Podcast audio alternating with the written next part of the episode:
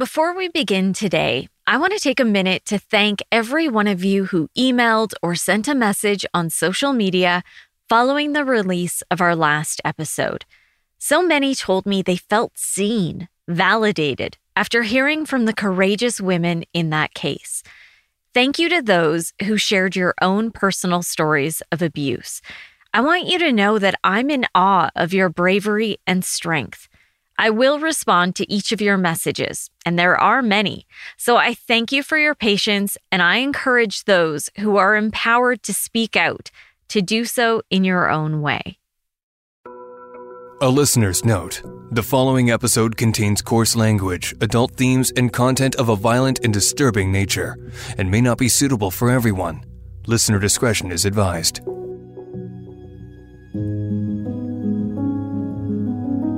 It's difficult to lose someone you love. The echoes of laughter are no longer there. That empty feeling that comes when dreams and promises go unfulfilled. Now, imagine the added trauma of losing someone to homicide. Even more devastating when decades later, you still don't know who did it or why. I'm Nancy Hixt, a crime reporter for Global News. Today on Crime Beat, we share new leads in the hunt for a killer. We have received 35 new tips. There are people who will start their tip in saying, uh, I just listened to this podcast or I uh, watch a television program that was highlighting this case, and they'll, they'll preface what they want to share with us um, by acknowledging that the case has had some new life uh, breathed into it through the work that you're doing. Along with some healing. So Marnie, Stacy, look the same. Can we hug? Yes. And renewed hope as we reveal new details in a case that have never been shared before. And I need to warn you, some of this information is graphic. This is Narrowing In on a Killer, the Kelly Cook story.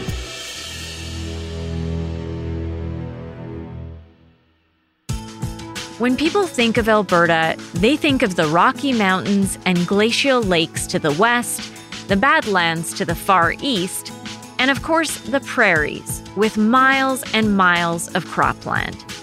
Taber is located in the southeastern corner of Alberta and is known as the corn capital of Canada.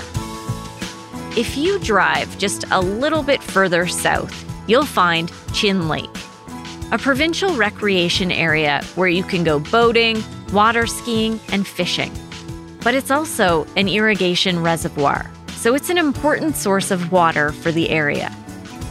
Jerry Nelson grew up there, and as a teenager, used to spend hours exploring the countryside with his friends on their dirt bikes.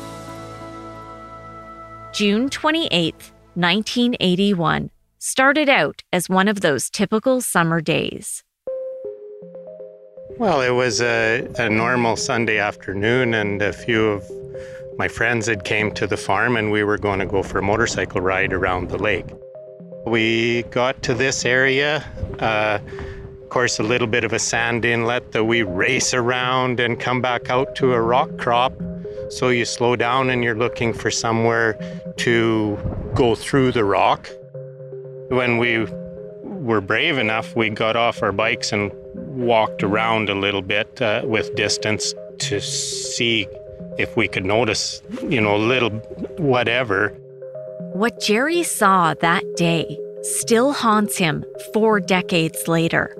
When we noticed the cinder blocks, it was a oh my goodness. She was face down and head towards the west, so we came upon her feet, not knowing that it was a female at that time, not being able to tell, you know, what the gender was because the body was fully clothed and face down, bound by the ropes with the cinder blocks to her side. Ankles, hips, and shoulders.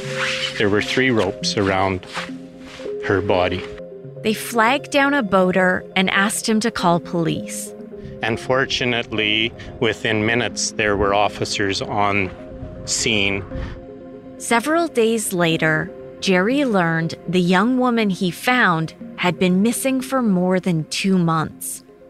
Jerry found the body of Kelly Cook, the backup babysitter.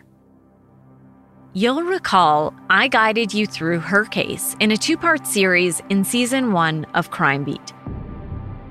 If you haven't heard it, I recommend pausing and going back to listen to those episodes before you continue with this one. For those who need a refresher, here's a quick look back at the case. Kelly's story begins in the small community of Standard, Alberta, two and a half hours away from Taber. She got a call from a man who identified himself as Bill Christensen. He asked her to babysit. Kelly's mom asked her to check with friends to see if they knew him. They said they recognized the name, so it all seemed fine. That same night, he drove up to the cookhouse. Kelly ran out, and the car drove away. Kelly never returned home. You all know why we're here. On the 22nd of April, Kelly Cook was abducted from her home in Standard. She has been seen or heard of since. From the background information we've been able to put together, there's every reason to believe that she may still be alive. The man we're looking for, the man who abducted Kelly Cook, he may very well live in this area. He may live on one of these farms. So you may be talking to him today. Please be careful. Just over two months later, Jerry and his friends found Kelly's body on the shore of Chin Lake. I truly believe that, you know, sh- she was gone before she went into the water because her hands weren't bound, her wrists were in a rope that went around her waist.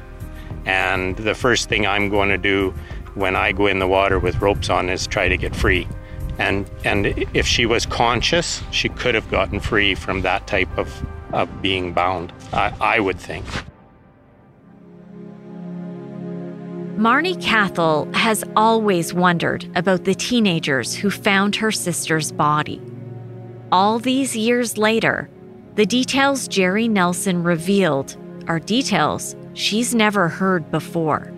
I just assumed because her body had been weighted that her body simply rose to the surface and that these kids just saw her from a distance, I guess. I had no idea that she had physically washed up on shore and that um, along with her body, the ropes and the cinder blocks had also washed up on shore. And that the fact that these these boys came as close to seeing her. Um, and again, you know, we're being led to believe that probably for a majority of the close to two months she was missing, she was probably there and in the water. So that it it's not a pleasant a pleasant sight to come on. And I've thought about him lots over the years. In putting together both the podcast series and the TV documentary on this case, Marnie and I have spent hours talking. She told me it's all a bit surreal honestly, and I've told this to to some of my friends, listening to it, it doesn't even feel like my story. It it feels like I'm listening to someone else's story because it's unbelievable. And unbelievable that we lived it. So it's yeah, it's ironic and especially in um, the first podcast where you went back into the archives and pulled some of the old um, TV footage and um, or audio, right? And and you listen to that, and it seems like it was so it's it was so long ago, but it it's so archaic sounding that it just doesn't even seem real. It's been an emotional journey, and sharing her sister's story has spurred people from the past to resurface. That includes several of the classmates that Kelly checked with, who said they recognized the name Christensen. The name was a familiar name, and they knew Christensens. They knew Christensens that lived um, towards Rosebud, and that's what she was told. And in saying that, nobody, those kids aren't responsible. And that's something also that's come from this podcast is I've had some of those um, classmates come forward to me and feeling bad. And 38 years later, and they're still living with a guilt that they told her something that wasn't true or what but they believed they, it was true at the time. And they were 15 years old. Were you surprised when these people reached out to you? Completely surprised. And not that i didn't think that other people had been affected by by her death but just the far reachings. And like i said there's only one person responsible. You might be asking yourself, what's the point of this episode? Why are we doing this now? It's been almost two years since we covered Kelly Cook's case for the podcast. Part of Crime Beat's mandate is to shine a light in the darkness, and that includes trying to push cases forward and put a spotlight on unsolved murders like this one. Our coverage of Kelly's abduction and murder in both the podcast and the TV documentary has been listened to and watched by more than 3 million people. And every time this case is profiled, investigators receive more tips. That gives Marnie hope that one day she will know who killed her sister. I feel very conflicted, I guess. Um, you know we've we've said from the beginning oh we need the answers and oh you know this person needs to be caught. And in that regard i'm 100% sure that this individual needs to be caught um, just to prevent you know maybe he's 75 or whatever years old now but um, 75 you're still able to be a bad person. So if if he has continued on, then for sure he needs he needs to be stopped. But again, through this whole process, I think I've come to really realize how unprepared as a family we might be to know the answers. I've listened to the other families in the podcast that have sat through the courts and the trials and have had to leave at certain points because they can't bear to listen. Um, obviously, we don't, we've never had that. But again, we go back to we can create all sorts of scenarios in our mind.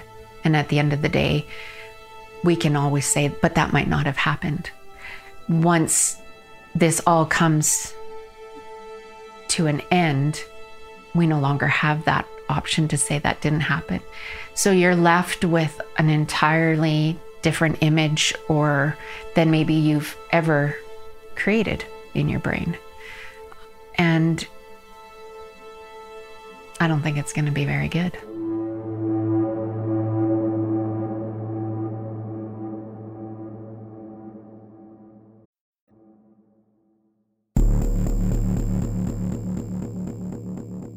Staff Sergeant Jason Zazalak runs the Serious Crimes Branch of the Alberta RCMP. Part of that role is to oversee the historical homicide unit. He told me the work we've done on Kelly's case has resulted in several new leads for investigators. So, and since that time, we have received 35 new tips. Um, and when the tipsters are getting in touch with us, um, the majority of people are going through Crime Stoppers. Uh, some will contact detachments, some have gone through yourself, and you've been able to refer that to us, which we very much appreciate. Uh, there are people who will, who will start their tip and saying, uh, I just listened to this podcast or I uh, watch a television program that was highlighting this case, and they'll, they'll preface what they want to share with us um, by acknowledging that the case has had some new life uh, breathed into it through the work that you're doing. Zazalak said there are currently two officers assigned to work on Kelly's case a primary investigator and a second officer assisting that lead. Those investigators have sorted through all 35 new tips. Many of the tips can be concluded as unfounded uh, very quickly, either through determining that that information has come in before or looking at the subject of the tip. Um, for example, we get several tips where someone who's doing internet research has picked uh, a known uh, killer American serial killers or people around, and they make very broad associations to uh, this case in particular or other cases in Canada. And it doesn't take very long to determine that, well, this person has no associations to Canada, doesn't fit um, any of the their type of modus operandi that they would use, and we're able to eliminate those tips. Among those 35 tips, there are several new names, which means several new leads in the case. Currently, there's five tips that the investigators are looking at. It's that they are introducing new people into the investigation. Uh, there is some legitimate link to that area generally uh, around standard and that time period. And it uh, opens it up for more questions that the investigators would like to answer the number of tips we get where uh, an associate, a friend, a coworker, a family member will mention that a specific person talked about details of the case in a way that was um, more than what you would just talk about because something is in the news and it's very tragic and it holds people's emotions at that time. Um, so we do get tips like that, and there's a couple that we we have had in this case as well that we're working on where the comments that are passed along to us that are allegedly made by the person of interest here are compelling enough that we want to look at that further. We're not talking about someone providing any sort of detailed confession, uh, but people who um, just just make comments that go beyond uh, people just talking about something that's significant at the time. There's just something more compelling there that means we need to dig into this further. Police are hoping one of these five tips will identify Kelly's killer. We also have uh, assistants within the serious crimes branch who have access to other police databases across the country and internationally. And so we would ask them to do uh, a profile of sorts of someone who was the subject of a tip just to see what we can find out about that person. Zazalak said there is still hope they may be able to retrieve DNA from the evidence collected. But before that happens, police plan to exhaust all possible leads. In Kelly's case, from the, the items that were seized, we don't have any DNA that's been extracted. What we hope is that at some point we might be able to resubmit uh, the the rope and maybe some of the clothing to see if new techniques in DNA extraction might be able to find something. When we're dealing with those exhibits, um, certain processes that they'll use to extract DNA uh, will result in that uh, that sample being destroyed or the amount of genetic material there reduced. And so each time you test, you do run the risk of not finding anything during that test and not being able to retest that item.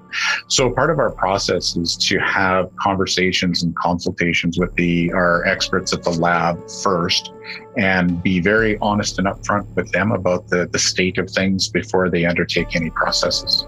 Over the years, there's been a lot of speculation about where Kelly's killer was from. Were they transient? Were they from Chin Lake? And of course, the biggest question what was their connection to the community of Standard? The use of the name Christensen uh, when the the person calls Kelly Cook's place and introduces himself as Bill Christensen. That surname Christensen is one that was common in the area, so that implies some sort of knowledge and some planning. Uh, in this uh, in the offense and, and how this all came to be. When we look at the the different uh, locations, so Kelly's house and then the uh, reservoir where her body was found. I mean, there is a fair geographical distance to that. We don't know, and we may never know, if this was a place that was uh, predetermined by the killer, that this is actually how they had intended all of this to happen and play out, or was it a, a location of opportunity? Um, and it, it's very hard to say. It's um, it may be that the person who committed this crime, who was responsible for Kelly's murder, never intended to kill her, and there was some other motivation here. And uh, if Kelly uh, struggled or something happened where she was injured, incapacitated, or killed, where her body was deposited, that may have been just uh, a location of opportunity. In a best case scenario, the killer himself would come forward to police. But after 40 years evading arrest, investigators aren't betting on that happening. And instead, they're poring over every new lead they get. I get a lot of messages and emails about this case too, tips that are sent directly to me. Several names pop up over and over. I find that sometimes the person sending the tip is convinced police haven't taken their information or the names they provide seriously. But Zazalak told me they double check every tip they receive. There were a couple of repeats. Um, so we were able to go back through the subfiles that we have in the investigation see that that information, you know, specifically about that person, but also match up the information. Just because a person's name has been previously mentioned and may have been previously cleared, we still want to um, analyze that new information and evaluate that to see if there is anything additional that moves that forward. So there were a couple that we were able to clear that way. Um, there are a few of the tips were, as we've talked about, people who are speculating based on their internet research, and we weren't able to draw any conclusions from those. I have to stop here to say both police and Kelly's family appreciate all of the interest in Kelly's story and all the efforts people have made to help solve this case. However, some of these efforts cause issues for both police and the victim's family. Here's an example that just happened a couple months ago. One tipster contacted police claiming to know who the killer is. Police deemed that allegation was unfounded. That same person went on to contact me and said police didn't investigate. I followed up and learned the tip was looked at, but the person was cleared. In the months that followed, that same tipster went on to contact the victim's family. When we have independent third parties, tipsters going and either providing what they think is new information or expressing that they went to the police, the police aren't taking them seriously, and they just want to help, um, it's very emotionally hard on the family. And, uh, you know, it raises their expectations. Um, we hope that they will reach out to us, um, pass that along, and we can help manage that as well. Ultimately, we would always want the tipsters to come to us first. And uh, if they can, not use Crime Stoppers if there's not um, any legitimate cause for concern. Just reach out to your local police detachment or municipal police office. On a very personal level, I don't want these people contacting me. I don't want these people finding me and then telling me their stories because I I can do nothing. I can do nothing. Some of them are relentless with like been I've been contacted multiple times by the same person. You know, people think that after a certain amount of time that um, you're better, that you're healed and your heart is better. And that's just simply not the case. Uh, time helps for sure, but um, the story seems to forever be evolving. And I think that's a little unsettling. It's unsettling to to wonder if um, I hope that I've never met him. I hope that I've never trusted him, that he's never come into my home there is still a significant cash reward for the person whose tip leads to the arrest and conviction of Kelly Cook's killer. That reward is currently valued at approximately $135,000. But the window for the killer to be caught and brought to justice is closing. The original investigators believed Bill Christensen was between 30 and 45 years old back in 1981. So, as Marnie said, he would now be between 70 and 85. So, what happens when time runs out? What happens to all that money? My understanding is the Village of Standard um, is in trust of, of Kelly's Reward Fund. And um, m- many years ago, Mom and I were, were asked to join in a meeting with the, a current committee that is responsible for uh, the decisions around the Reward Fund. And um, with basically that um, what happens to the reward fund should this remain cold case and never solved and at that point in time we talked about um, it potentially becoming a scholarship and um, but then it's the, uh, my understanding is the way it's set up it's a reward fund and um, it just can't be transferred out to a scholarship, I think there's legalities involved and lawyers need to be involved. And at one point, I was informed that every single person that had ever contributed, whether it was $500 or simply $5, would have to be individually contacted and asked if that's what they wanted done with the money. It's not only Kelly's family looking for answers and justice in this case. You'll recall Kelly was not Bill Christensen's first choice. Kelly was the backup babysitter that night.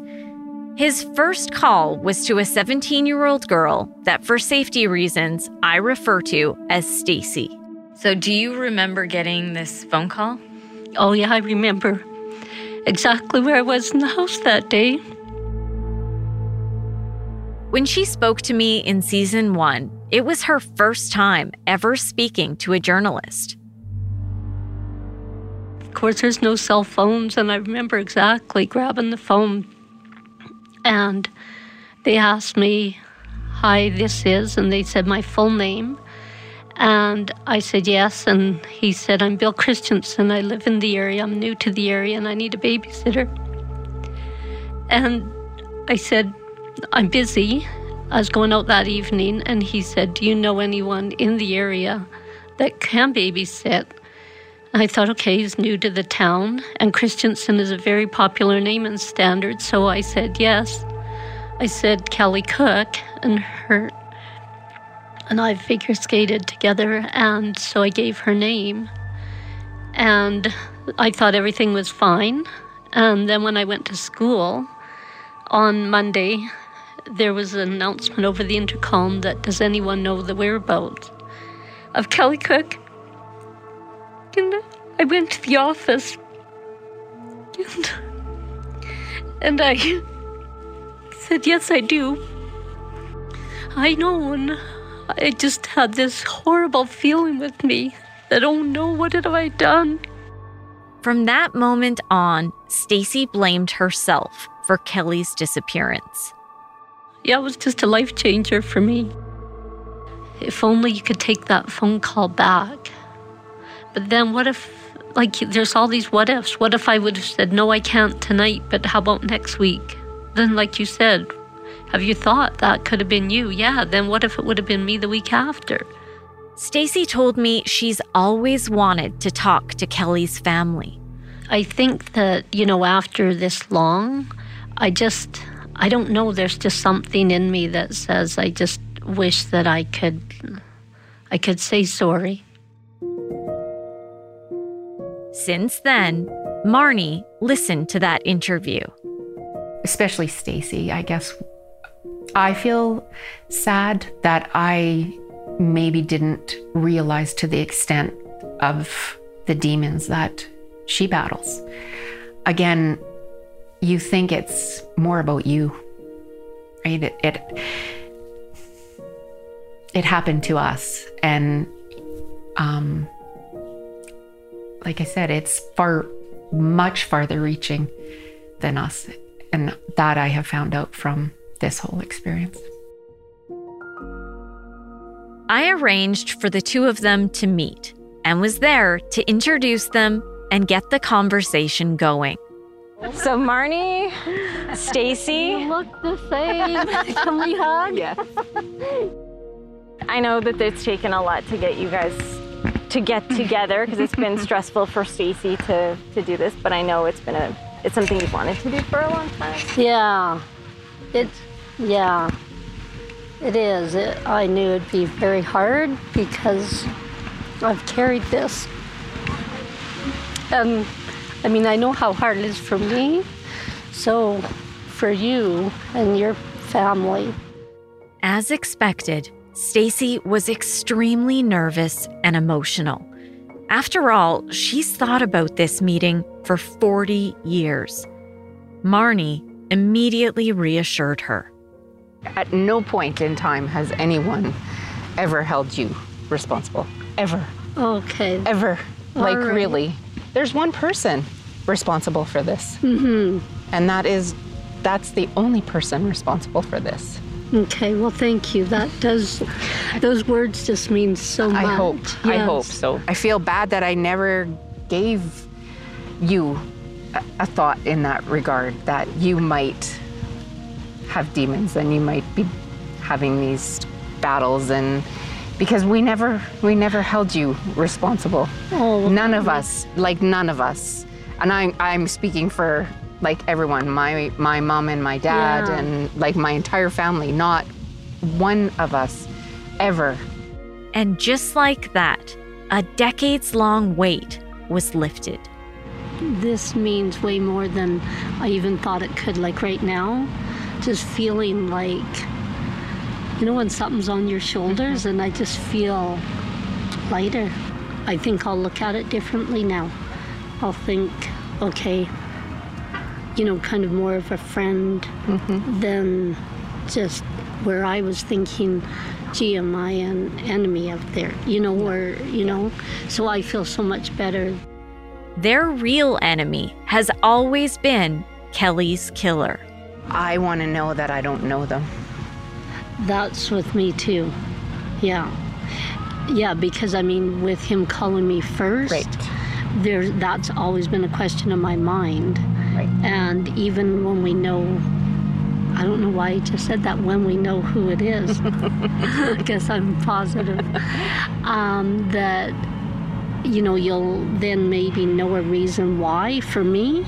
Like, it may be just, okay, well, there wasn't a reason why it was me targeted at the beginning. Mm-hmm. Why did it end when you said no? Yeah. Yeah. It was. And why was he then so quick to, well, just, well, on to the next one, right? Yeah. And had Kelly said no, would it have been on to the next one after that? right. Like, what was, what's the motive? I mean, for the first few years, I mean, yes, I did live in fear. You lived with grief. I mm-hmm. lived with fear. Yeah. And that fear that I couldn't go anywhere. And then I moved from the area, and every time I went anywhere, I was watching my shoulders. Hmm. So that was my fear, and to have that all gone one day would be so good. Absolutely. It has changed the way we would have led our lives. I'm sure our kids say we're overprotective. I'm sure that, uh, you know, I mean, it surely changed the way that I live day to day. Both Stacy and Marnie hold out hope that someone will hear this podcast and finally come forward to give them the answers they've wanted for four decades. Even driving up today, I was just like, oh, I have a feeling it's going to come to this. I, I do. And I just, but again, after the first podcast, that's how I was, right? And now I'm just like, oh, and just seeing you, I'm like, oh, this would be so good. For sure, hopeful. Scared, hopeful. In all honesty, scared to have the answers.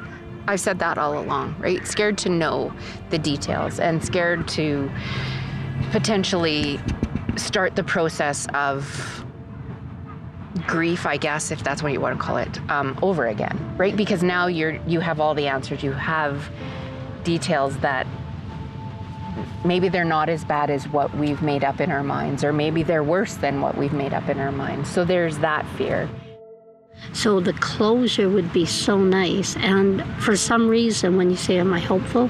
For some reason, again, it could be just a hope, but I just have this feeling that one day we're going to know. And that's why we've been working with you on doing everything we can for the last straw mm-hmm. to get this solved, right? And I've said that too. Like this is this is our final push. Yeah. There cuz we're never going to see the airtime, we're never going to see the the the work again in a 3 minute or a 2 minute um, TV, you know, oh it's been 40 years, oh it's been 50 years. Like this is it. Yeah. There's there's no more after this because, like I said, there's n- not ever going to be the work put into it again. No one's going to put the work into it again. Kelly's case has also weighed on Jerry Nelson's mind since that fateful day in June of 1981 when he came across Kelly's body. Every time I cross that bridge, I look at this point, and it's definable by the landscape. And every time I cross that bridge, I think about, you know, finding Kelly that day. In my mind, I question, you know, what what was going through that person's thoughts, and and and of course, like I said before, we can't only think. Uh, there's no way we can understand because any anything that would turn out with this result, obviously that person thinks without clearness. If there is someone out there who knows who killed Kelly Cook, that $135,000 reward is still available. So if you have information, again, not a theory, but tangible information about the killer, call the RCMP. Crime Beat is written and produced by me, Nancy Hixt, with producer Dila Velasquez. Audio editing and sound design is by Rob Johnston. Special thanks to photographer editor Danny Lantella for his work on this episode. And thanks to Chris Bassett, the acting VP of National and Network News for Global News. I would love to have you tell a friend about this podcast, and you can help me share these important stories by rating and reviewing Crime Beat on Apple Podcasts or wherever you listen. You can find me on Twitter at Nancy Hixt, on Facebook at Nancy Hixt Crime Beat, and I would love to have you join me for added content on Instagram at nancy.hixt. That's N A N C Y dot H I X T. Thanks again for listening. Please join me next time.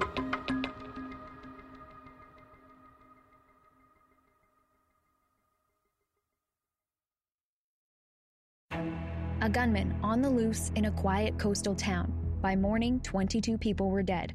I'm Sarah Ritchie. I live in Halifax and I'm a reporter for Global News. On my new podcast, 13 Hours Inside the Nova Scotia Massacre, we'll examine every hour of this tragedy to try and piece together what happened and what could have been done to prevent it. You can listen to 13 Hours Inside the Nova Scotia Massacre for free on Apple Podcasts, Spotify, or wherever you find your favorite podcasts.